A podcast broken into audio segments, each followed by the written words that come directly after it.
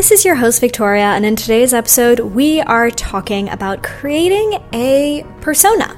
I, as usual, would love to know where you are, what you're up to, what everything around you looks like right now. Maybe you're out for a walk, maybe you are cooking, maybe you are cleaning. Please take a quick photo, send it over to me so I feel like I am right there beside you and that I'm speaking to you as we have this episode together and as we discuss this topic together. And if you like these episodes, if you come back week on week, please, if you could take about two to three seconds of your time to just scroll over to the Apple Podcast or Spotify app and rate the podcast. It would literally make such a huge difference and it would mean so much to me. And two seconds of your time has much, much, much a bigger impact than you could possibly imagine. Enjoy the episode.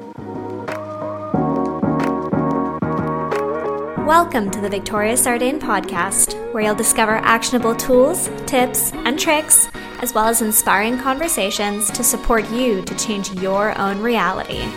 We all have immense personal power within us. We all have the ability to be the person we look up to the most and take charge of our lives and our future. Sometimes we just need a little insight, a little change of perspective, and a friendly nudge to take the step. Are you ready?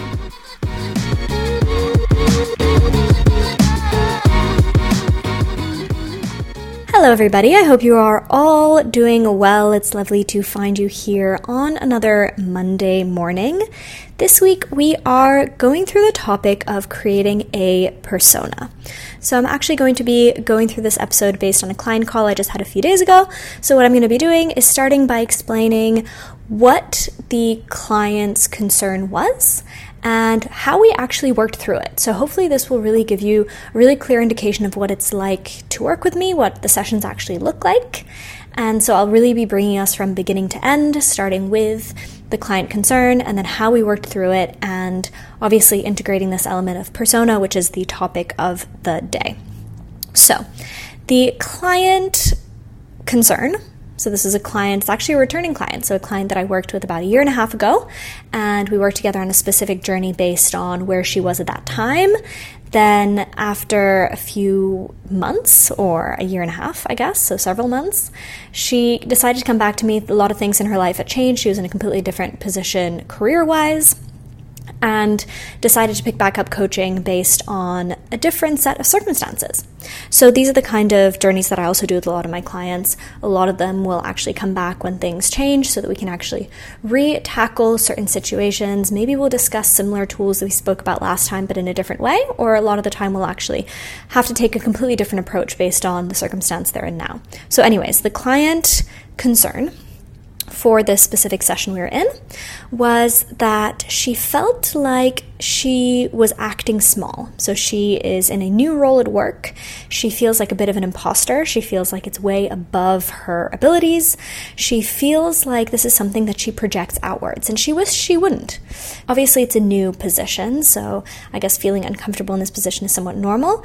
But her main frustration was that she felt like she was really giving off this vibe of being low confidence. And she felt like whenever she would speak up in meetings, she could hear the sound of her voice and the sound of her voice sounded timid and uncertain and apologetic. She was therefore not putting herself in a position where she would actually be able to share her knowledge and share what she had to really give and bring to the role because she constantly felt like she was showing up as a small person. So, this of course brought up the topic of imposter syndrome to start with. We started to talk about how imposter syndrome is really this feeling that we are a fraud, that we are hiding something from somebody, that we are in this costume or that we're wearing a mask, and that people are going to figure out or find out that we've been bluffing them, that we've been lying this whole time. So it's basically as though we are stepping in the role of Leonardo DiCaprio or the character Frank in the movie Catch Me If You Can. So if you don't know the movie, he's basically a fraud and he's lying about his identity, and that's what it feels like when we're an imposter. And it's incredibly uncomfortable, and our nervous system takes it as this sign of panic and this sign of I need to be aware and constantly looking around the room because someone's going to realize that I've completely bluffed everybody. So, we tackled the topic of imposter syndrome and we went through a few specific steps on how to actually dismantle imposter syndrome. I'm not going to go through this in this episode because I've already gone through it in a previous podcast episode. So, if the concept of imposter syndrome speaks to you, if it feels like you are either in this situation at the moment or you've been in this situation in the past, or maybe you regularly find yourself in this situation, then you will find the episode on imposter syndrome in the show notes below. And we actually went through those steps obviously a lot deeper. It brought up a lot more reflection questions because it was specifically catered to her situation, but you will be able to find the general gist of it in that podcast episode linked in the show notes. So that's what we started. We started with this idea of imposter syndrome. And when discussing this idea of imposter syndrome, it also came up that she often felt like she was dragging her personal life into work and dragging her work life outside into her personal life. And she was struggling to have that boundary. And so we came up with this idea of creating this work persona. And this work persona would do two things for her. It would really be hitting two birds with one stone because having a work persona would not only allow her to actually feel like she's creating this separation at work, but it would also allow her to step into the role of somebody who isn't small, who isn't timid and shy and apologetic. And so, what we actually did in this specific session is I asked her a series of questions about this work persona that she would be creating. So, I asked her first of all to describe the characteristics of this work persona. So, actually asking, what is this work persona like? And how would others describe this persona? And so she started by giving me a list of characteristics, what she's like, how she shows up, what kind of person she is, how her colleagues would describe her, etc. So we have this list of characteristics. Then we went deeper into a specific scenario in which she would really like to show up as this persona. So we went, in her case, specifically in terms of meetings, so big company wide meetings. That's often where she finds that she's acting most quote unquote small or timid. And so I asked her, how does this work persona show up in these meetings? How would you actually describe her in a meeting scenario? So then she went on with that description. The next question I asked is what would need to change in order for her current self to step into her work persona self? So she described what were those concrete changes. A lot of them were actually quite tangible. So even just what this persona is wearing, how they actually show up physically, what are some of the things that they do before meeting or before a work day. So, really starting to get into the tangible side of what is she actually doing. Then we went one step deeper and asked what does it feel like to step into this work persona? So, what does actually being this work persona feel like from the inside? So we know that emotions are something that we can actually create from inside, specifically with certain thoughts that we're thinking. So we can actually generate these emotions within us. And we can practice generating these emotions within us. And so that was really the idea is asking, what does it feel like? So she can already start to embody those feelings and think about what it feels like as she steps into this persona that is all of those characteristics that she previously listed. The last question I asked her is What is this persona physically doing? How is she actually physically moving? And so she described certain ways that this persona was actually holding herself, how when she was sitting down, she had both her feet anchored into the ground, how she had her shoulders rolled back and her head up, and how she was making eye contact. And that's another way in which we can actually bring about emotion. So we know that emotions impact our physical body. So let's say we're feeling really anxious, we might find ourselves feeling a knot in our stomach. Or if we're feeling really scared, we know that our heart might start beating, right? Or if we're feeling really embarrassed, our cheeks will go red. So we know that emotions can impact our physical body, but it can actually also go in the reverse.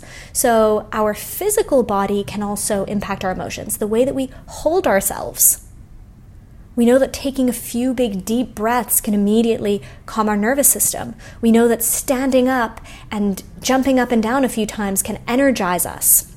We know about power stances. If you don't know about power stances, I'll find information to link into the show notes below about that. But we know that certain positions that we hold our body in can actually elicit emotions within us. So that was the idea of asking about the physical movements. Because, of course, it can be a little bit harder to actually practice actually showing up as this person emotionally, but it's quite a bit easier to practice physically, right? It's easier to roll our shoulders back, anchor our feet into the ground, and make eye contact than it is to say, feel confident. So we can actually bring those physical movements in and allow those physical movements to then guide that emotional experience. Another question that we actually didn't go through in the session, but that would be really useful to ask, is to ask what thoughts is this persona having? So, what are the kind of thoughts that are coming up to mind for them?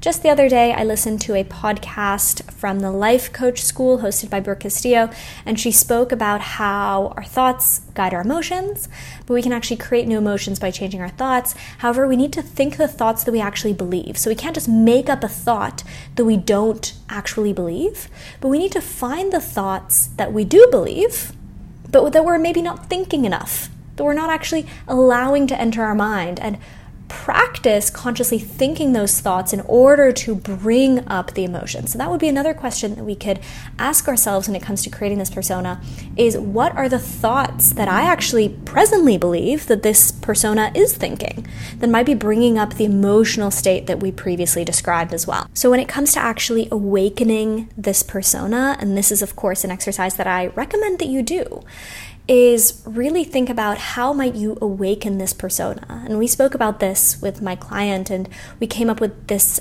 idea that actually the way in which she shows up physically is the best first step for her to take. So, not only physically in terms of obviously how she's dressing and how she's physically showing up, but also the way in which she's holding her body. And she might set herself little reminders or have certain cues in order to actually practice doing that with her body in order to then bring about this other phase of thought and emotion, etc. So, I recommend you to think a little bit about where in your life you might benefit from having a persona. And it can be in a work context. I see this being very useful in a work context, especially because work is sometimes the kind of place where we do want to step into a slightly different persona However, it might also be useful in other situations where, for example, we might want to be showing up to a conflict in a certain way or conversation in a certain way. There might be certain family members that we want to show up for in a certain way. I could even imagine a situation where, let's say, we have a very close family member or friend who's going through a challenging time, and perhaps in that challenging time, you want to build this persona of how you are going to show up as the most supportive version of yourself for this person. There is a caveat that I want to place here because this brought up a conversation with my client actually. And she was saying how when we started this exercise, she thought that it would be fake, that it would kind of be like putting up another mask. So almost like creating even more of this imposter syndrome where she's faking it.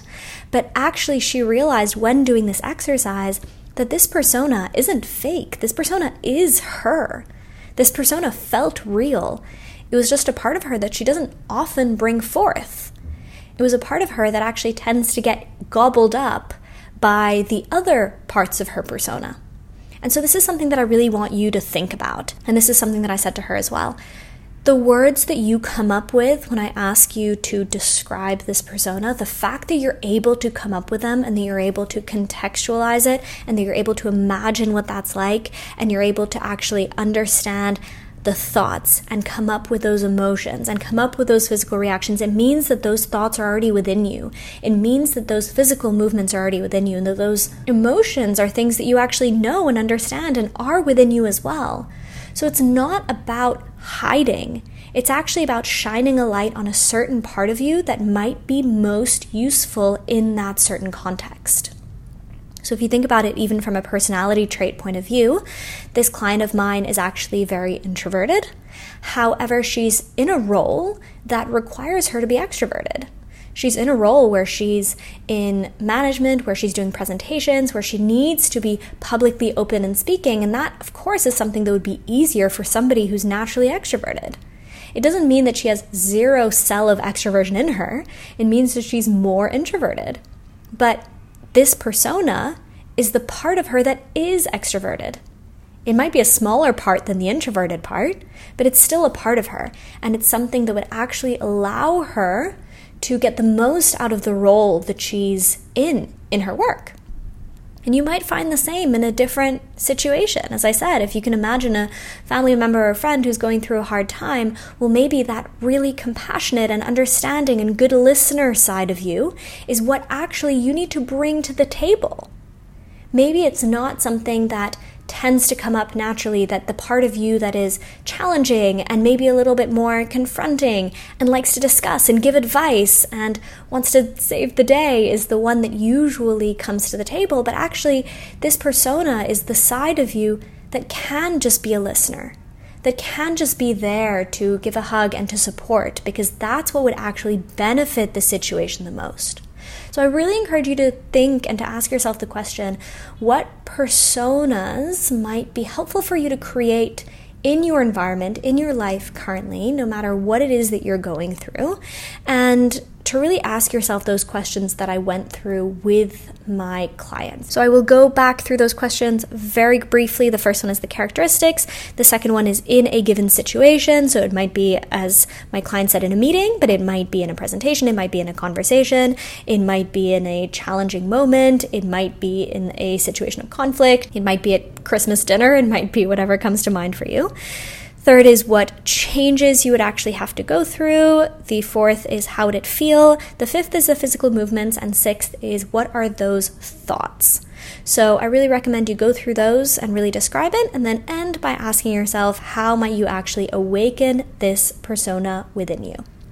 I would love to hear what you think about this idea. It would be really interesting to get your feedback, so please don't hesitate. Reach out, let me know, share your thoughts with me. It's always great to hear what it is that you guys are thinking and reflecting on, and what parts of this episode speak to you the most. I also just wanted to let you know for anybody who has missed it that my 2023 blueprint book is now out. There is a print version, there is an ebook version. If you're interested in getting the print version, I recommend you get it as soon as possible. It is the book that is going to help you not only anchor in all the lessons from 2022, remember the moments that changed you, remember the moments that challenged you, and actually be able to end the year feeling like you've wrapped it up, you've wrapped up the loose ends, and also prepare you for the year ahead. So there's a whole section on projection, so projecting forward, allowing ourselves to dream and to think big. There's a whole section on intention setting, there's another section on goal setting. So it really holds your hand through the entire process of wrapping up your 2022 and setting yourself up for 2023 as I mentioned in the book, the best time to go through this book is all the way at the end of the year. I really recommend to do it during that awkward week between Christmas and New Year's. So order your print books if you'd like to get it by then, and otherwise, the ebook version is also available as a fillable PDF that you can fill out directly onto your computer. The link for all of that will be in the show notes below as usual. Thank you so much for listening until the end. And in the meantime, guys, I will see you next week for a brand new episode.